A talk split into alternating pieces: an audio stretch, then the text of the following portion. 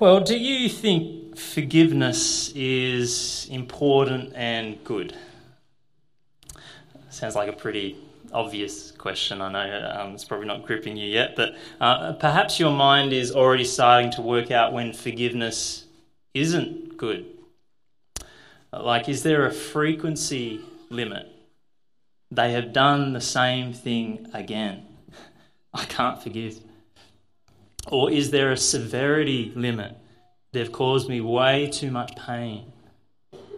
They don't deserve forgiveness. Uh, or there are other, other conditions. Like forgiveness is given for as long as the relationship is going well, but if it's starting to break down, you can call in past hurts and bring them to the surface again. Or when has forgiveness actually occurred? Uh, when you no longer engage in the fight, uh, but you still decide to avoid that person for the rest of your life? Or when trust and intimacy and affection even starts to be rebuilt? Or what do people even mean by the idea of forgiveness? Uh, roughly speaking, everyone has some idea that forgiveness is no longer seeking justice or revenge on the person who has wronged you. Uh, but is forgiveness something that can only happen between two people where forgiveness is offered and received? Or is forgiveness something that can happen just in your own mind? I think it's more common to hear today that forgiveness is something you can do by yourself in your own mind. The top Google result, I know that uh, that's always, it doesn't bring much authority with it, uh, top Google result. But then again, people do go to Google for direction in life, don't they? What is forgiveness? It goes to a health organisation and it says, uh, among other things, says this uh, Forgiveness can help free you from the control of the person who harmed you. Do you see the motivation there? It's, it's to free you from the control. It goes on to say, and I agree with this bit forgiveness doesn't mean forgetting or excusing the harm done. I, I definitely agree with that. I don't agree with this next bit. Forgiveness doesn't mean making up with the person who caused the harm. Forgiveness brings a kind of peace, talking about your peace, inner peace, that helps you get on with life. That, that's a common view of forgiveness these days. Or do you wish I stopped asking these questions? Are you sick of these questions? This simple topic of forgiveness is starting to unravel, people have so many different ideas of what it means and so many different ways of practicing it. When people say all is forgiven, how forgiven is that? What do they mean? It's really hard to know. And, and I realise I'm, I'm skimming, I'm just bypassing so many other aspects that we're not got, we're not looking at today, like the difference between genuinely forgiving but still requiring real consequences for actions. Uh, we're not going to touch on that. Um, or the need to rebuild trust over time. Or, or, the fact that sometimes you can have the desire to forgive in your heart, but the person has passed away or, or they are unwilling to talk to you. So uh, there's, there's a difference there as well, an attitude of forgiveness. Just leaving all that to the side. Uh, the main thing I want to focus on today, and the point of this whole series of key words of salvation, what we need to get straight today in our mind is what does God mean by forgiveness? When He says all is forgiven, what does God mean by that? When people say it, it's really hard to know, but what does God mean by that? That is, we need to know what He means. How forgiven is that? Uh, so, we're up to the third of four sermons in this series on salvation. Uh, we've looked at the problem in the first week sin, that all of us do evil things and evil words come out of our mouths. And the Bible says that's because our heart has a problem. Uh, we look for life outside of God that's called idolatry. We look for other things to give us life. Uh, uh, fundamental to all that is we think we can rule our lives better than God can. We can play God. So, our heart problem, which expresses itself in evil behavior, It deserves God's judgment and his anger, his eternal wrath. That's the problem. But last week we saw the solution redemption, what God has done. Uh, like a prisoner of war, captive in our sin. Uh, he has uh, bought our freedom. If God wants us back home, He had to pay the price, and He did the blood of His Son. We are not captive anymore. We are now at home, restored relationship to God. Today, we're looking at the result of that redemption. What is the result? And, and the Bible terms for that is justification and peace. So when God says all is forgiven, how forgiven is that?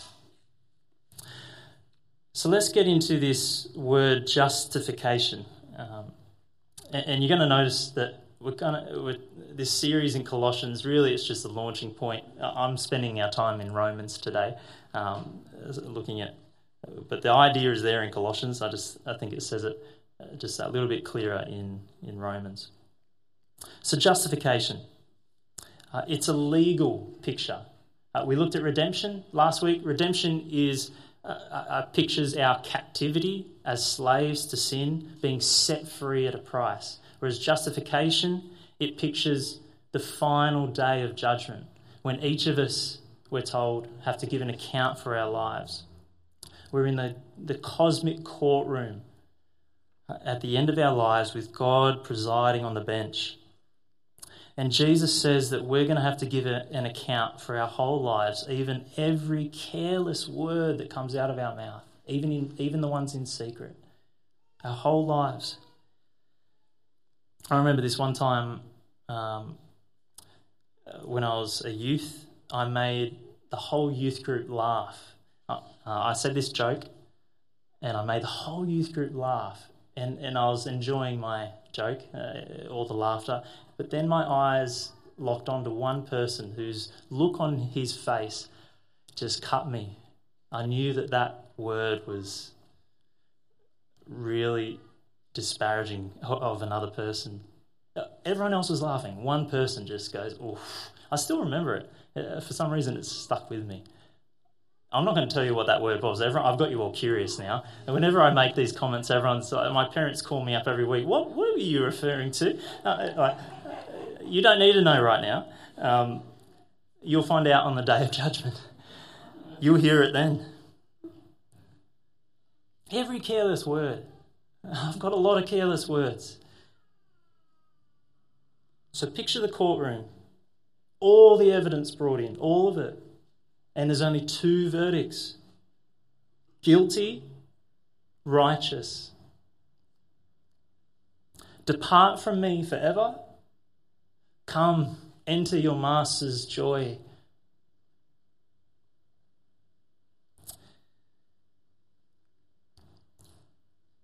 Now, the reason we need a, uh, I'm not sure if you find that picture impersonal of God, uh, but the, despite the fact that the Bible talks a lot about justification. The reason we need to understand this image is because of who God is at heart, who He is in His character, because God is completely righteous, He is just. God is so reliable, He only ever acts according to what is right. Unlike anyone else you know, you can count on God to be totally just. And ho- hopefully, you're starting to feel the problem that that's a terrifying prospect. If you think of God and the question in your mind is, how can a loving God not forgive me? That is a wrong starting point for thinking about God. You've got to start with who He is, His justice. How can a good, just God forgive me? That's the right question.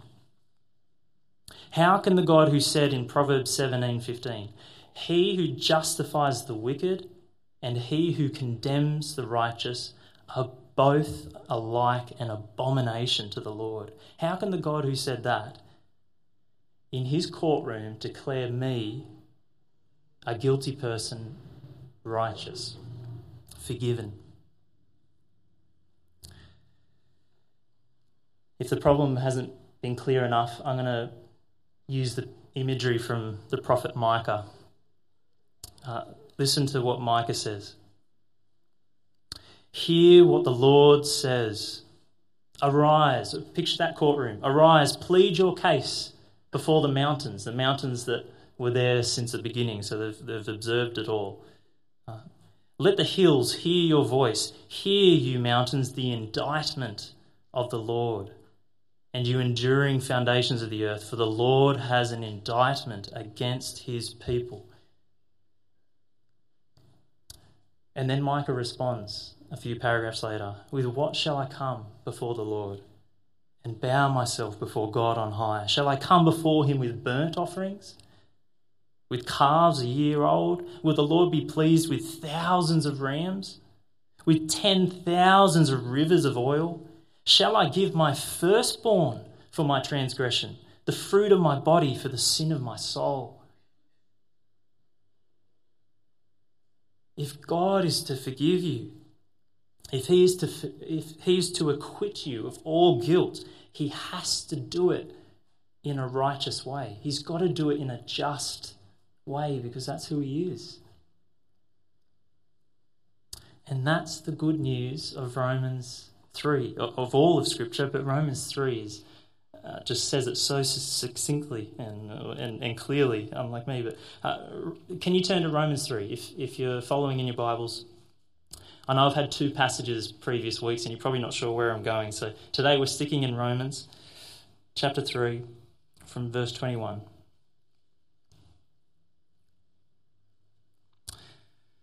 Just before we read some of these verses, uh, how would you feel if you met King David, uh, who lived a thousand years before Christ? Um, Israel's greatest king. How would you feel in his presence? uh, as, as you go to shake King David's hand, would you just be like shaking because you're in, you're in the presence of this great man? Or would you even shake his hand? this man who took Bathsheba in his lust and then plotted the murder of Uriah, could you shake his hand? I, I don't know, does it matter how remorseful he was? How could a just God say to King David, and he did through the prophet Nathan, The Lord has put away your sin. You shall not die. How can a just, just God say that? That's scandalous. Romans 3 tells us how. Romans 3, I'm going to start reading from verse 23. For all have sinned and fall short of the glory of God and are justified, declared righteous, by his grace as a gift through the redemption that is in Christ Jesus, whom God put forward as a propitiation by his blood to be received by faith. This was to show God's righteousness, because in his divine forbearance he had passed over former sins it was to show his righteousness at the present time so that he might be just and the justifier of the one who has faith in Jesus. God put away David's sin not by sweeping it under the rug, but by placing his sin on his son, who paid the penalty. So many religions claim to provide a way to be forgiven whether it's praying to ancestral spirits, where uh, ceremonial washings in water, uh, building shrines to Buddha, uh, a pilgrimage to Mecca, um, going again and again and again to a human priest and, and, and eating the Mass to pay for your sins, or as secular Australians say, to forgive yourself. The question is do any of these uh, claims of forgiveness, do they deal with it justly? Is the penalty actually paid? It's not. None of these ways clear the conscience. They don't work. And there's a reason it doesn't work because they don't deal with sin in a just way. When God says all is forgiven, the sins are actually dealt with, they're actually paid for, not by you, but by his Son. Only in Jesus is all your sin forgiven. Now, I've, I've got the privilege uh, in a few weeks to uh, preside over the marriage of Zach and Caitlin. Uh, you're probably nervous now that I'm, I'm putting the spotlight on you, but now, uh, during the marriage ceremony, when it's done legally and righteously uh, in, the, in the eyes of the state and more importantly, the eyes of God, now I've got, I've got the privilege of making this, this very profound statement. I pronounce you husband and wife.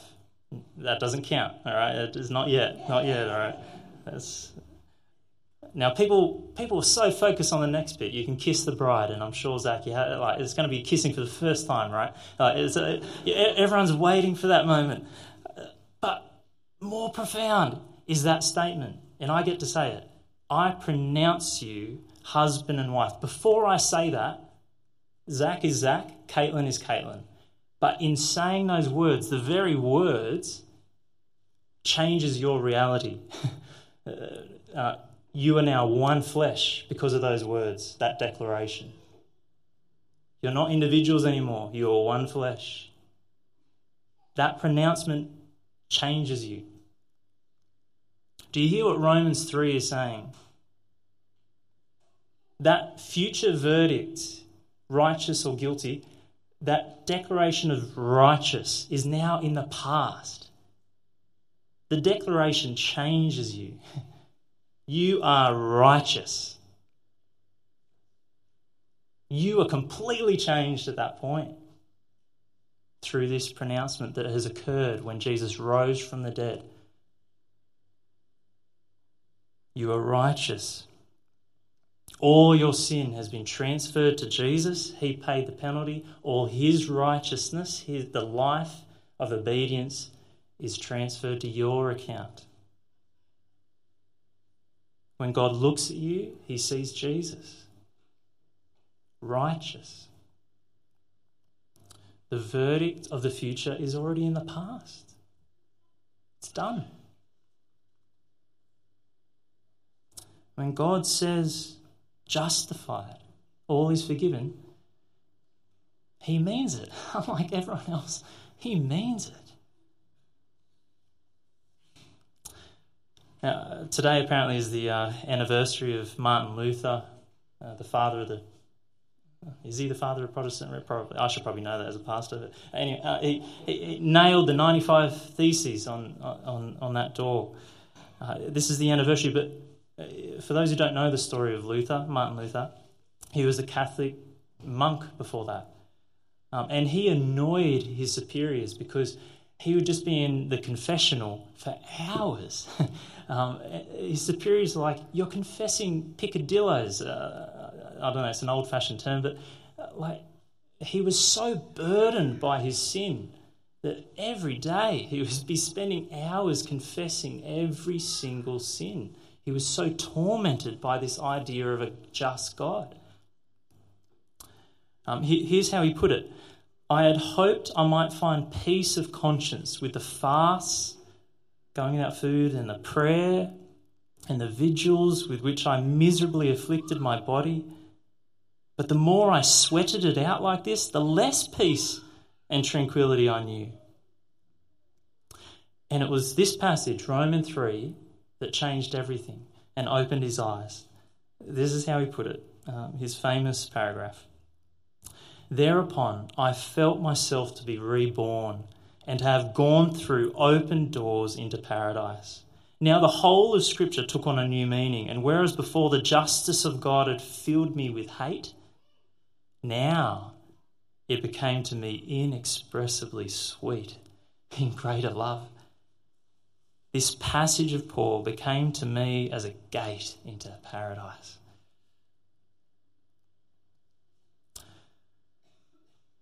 Because before he was trying to earn his righteousness, and now he understood it's a gift.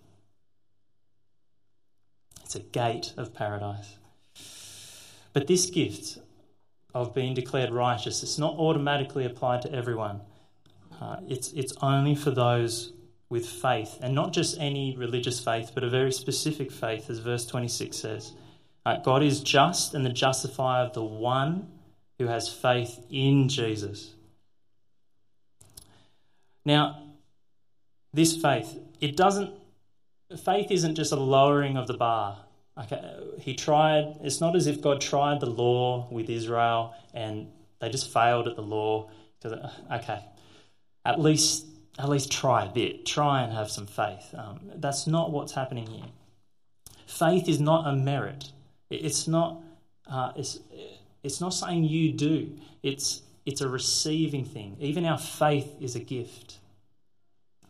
In Romans chapter 4, clearly demonstrates this with the life of Abraham.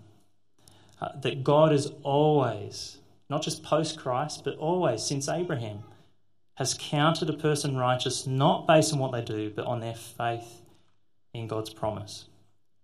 So in chapter 4 of Romans, he quotes Genesis 15:6, Abraham believed God and it was counted to him as righteousness.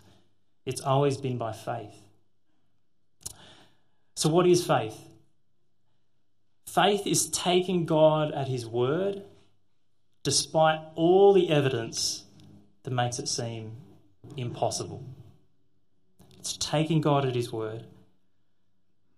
And, and we see this in the life of Abraham in chapter 4. Uh, we see it from described from verse 17 onwards. Uh, Paul, Paul is saying, picture Abraham. Uh, in what context, what was going on in Genesis 15? What was happening in the life of Abraham? Well, Abraham was about 100 years old. His wife, in her 90s, never had a child. They had no heir to inherit their name, to inherit all the promises God had given that, that, that he would be a blessing to the whole world and the land and all the promises. They had no heir to keep going in those promises.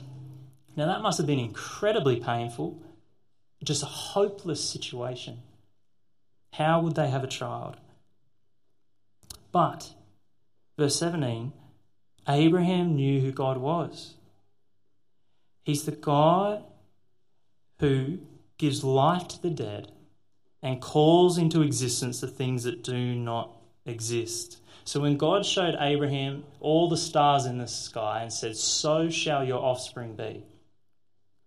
I, I love this phrase in here, in verse 18. In hope, he believed against hope. What a beautiful description of faith. In hope in what God promised to do, he believed against hope in anything he could do. That's the description of faith. It seems impossible. He looked at all the evidence. There is no way we can have an heir. But God said, So shall it be. And he took him at his word. That's faith. And it's God's word that creates the faith. I'm not going to add to that. If you want to know what I mean, come talk to me later. Now, as you weigh up the evidence of your life, think of all think of your life and whether you'll be counted righteous or not. Look at let's bring all the evidence in, all your regret, those big sins that you just can't forget, um, all the half-hearted worship, all the lack of compassion for people, all the inconsistency of your zeal for living for Christ, all the feelings of guilt and shame, even how weak you feel your faith is. It feels like a, a flame that is flickering, barely burning sometimes. All that evidence says impossible for you to be forgiven. But God says justified. Faith is to take God at His word. In hope, believe against hope. It's not the strength of your faith that matters. It's the strength of the one you have faith in. Is that that's everything. Now I think I'm borrowing from Carson here. Um, this next thought experiment to describe that it's it's it's all the faith of the one um, it's not about how strong your faith is. So imagine uh, in Egypt in the Passover, um, they hear through Moses that God is going to come and kill the firstborn throughout Egypt. And two, two neighboring Israelite families hear this message, and, and they hear the message that you need to sacrifice a spotless lamb and paint the doorway of your house in, in its blood. Now, one father is just uh, full of joy and sacrifices the lamb in thanksgiving to God and paints the doorway and sits down and enjoys the meal at ease with the family, knowing that God will keep his word, and goes to sleep knowing that they can trust that God will do what he promises. Uh, he can look into the eyes of his 10 year old son and go, I'll see you in the morning. But then next door, another father is just full of dread. Maybe, maybe his own guilt is coming up. And he, he does do the sacrifice of the lamb. He paints the doorway, but he cannot eat. Uh, he cannot sleep. He looks at his 10 year old son and he's just watching the chess going up and down. Is God going to keep his word? Now, both will be saved in the morning because it doesn't matter about the strength of your faith. It matters that God keeps his word. When he offers a sacrifice in Jesus, he will keep his word. That's all that counts. When God says all is forgiven by faith in Jesus, he means it. He means it.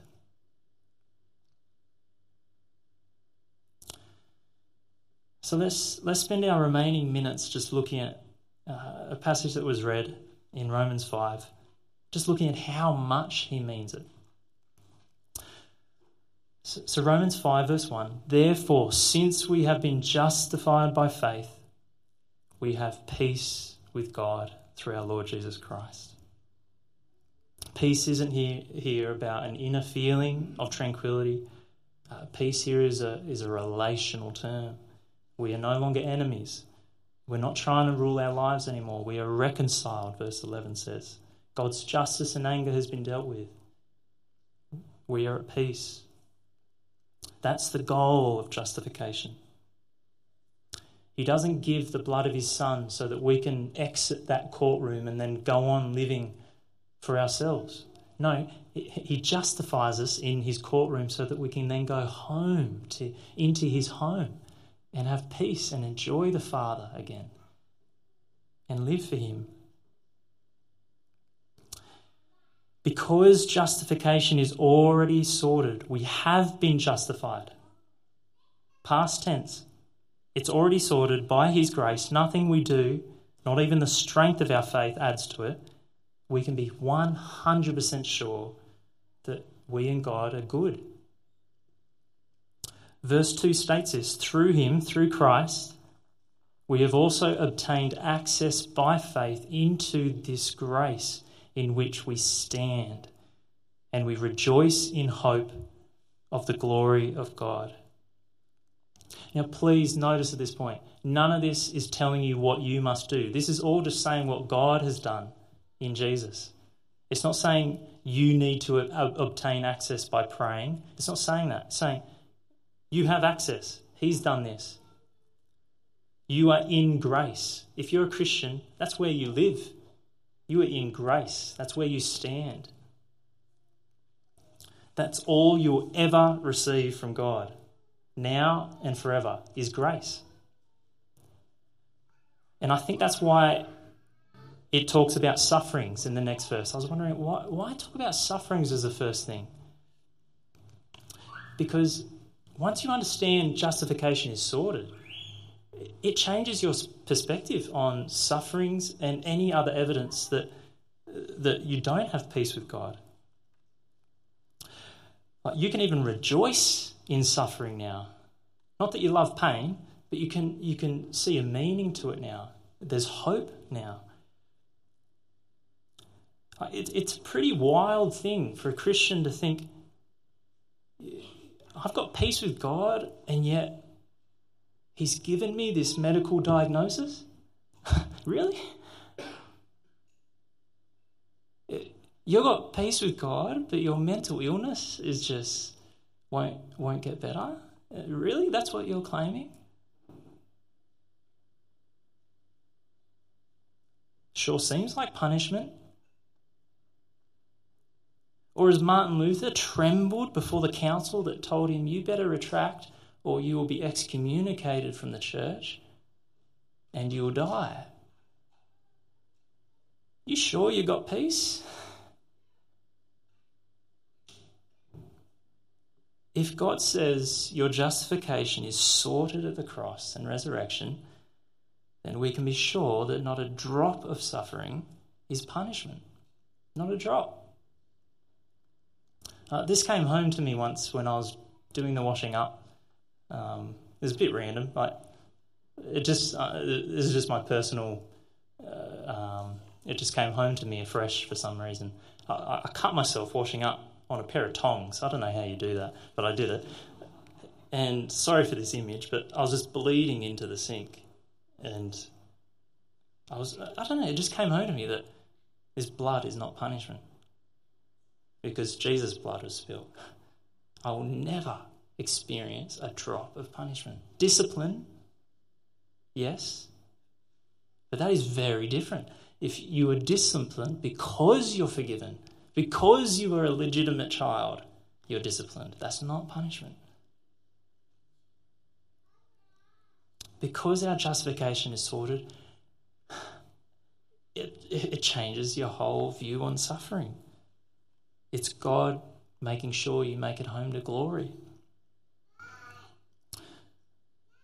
So, Christian, don't look at your circumstances or what people say or what your mind says, even about your peace with God. Look at the cross. All you ever receive is grace to make sure you make it home to glory.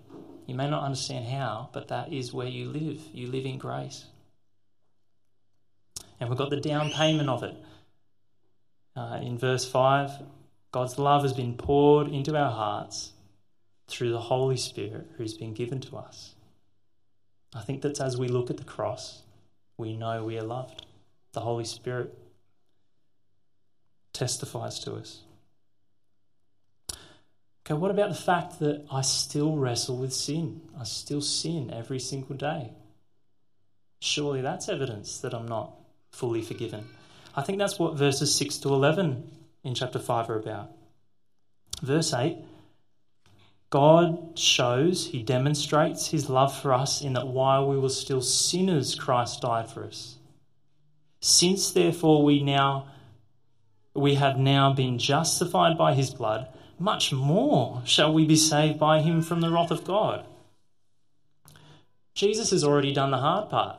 When you're an enemy, he's now reconciled you. You're, you're a child now. While you're a sinner, he died for you and demonstrated his love. He's done the hard part. Trust Him to do the rest. He's already paid for that sin today and that sin tomorrow. He's paid for that in the past. He's living to make sure you will get home. We're not to look at our ongoing sin as the measure of how much peace we have with God. We're to look at the cross to tell us how much peace we have with God. Even, dare I say this, even in that moment when you are loving sin, you just don't want to do what God says, and you are hardened, you just don't care, and you are choosing to do what you know is wrong, even in that moment, you have peace with God. He loves you with all He has. You are robbing yourself of enjoying that peace. But that doesn't change the fact that you have peace. I think that thought, for me at least, it ruins the enjoyment of sin. yeah, God loves me right now. Uh, so let me finish. When God says all is forgiven, how forgiven is that? Well, you can rely on God being just. Uh, like the prophet Micah said, not even offering your firstborn child will pay for the sin of your soul, but God's firstborn has. He has, all his justice has been poured out on his son, and you can trust Him to be just, only give you grace from here on. He did it so that He might be just and the justifier of the one who has faith in Jesus. We can walk in hope, knowing that even in suffering and ongoing sin, all we've got is grace. Because the final verdict over your life, righteous, is now in the past when Jesus rose from the dead. We've got to take God at His word. Despite all the evidence, we take God at His word. So, brothers and sisters who, who already do believe, such a God, such a just salvation, as Romans 12 says, in, in gratitude deserves a whole life of worship. That's how we are to respond to this. And if you haven't yet tasted such full forgiveness and peace with God, oh, if, if, if God is giving you even a glimpse this morning into that gate of paradise, if He's giving you a glimpse, like, don't linger at the gate. Why would you? What are you, what are you waiting for? Let me pray. Let's pray.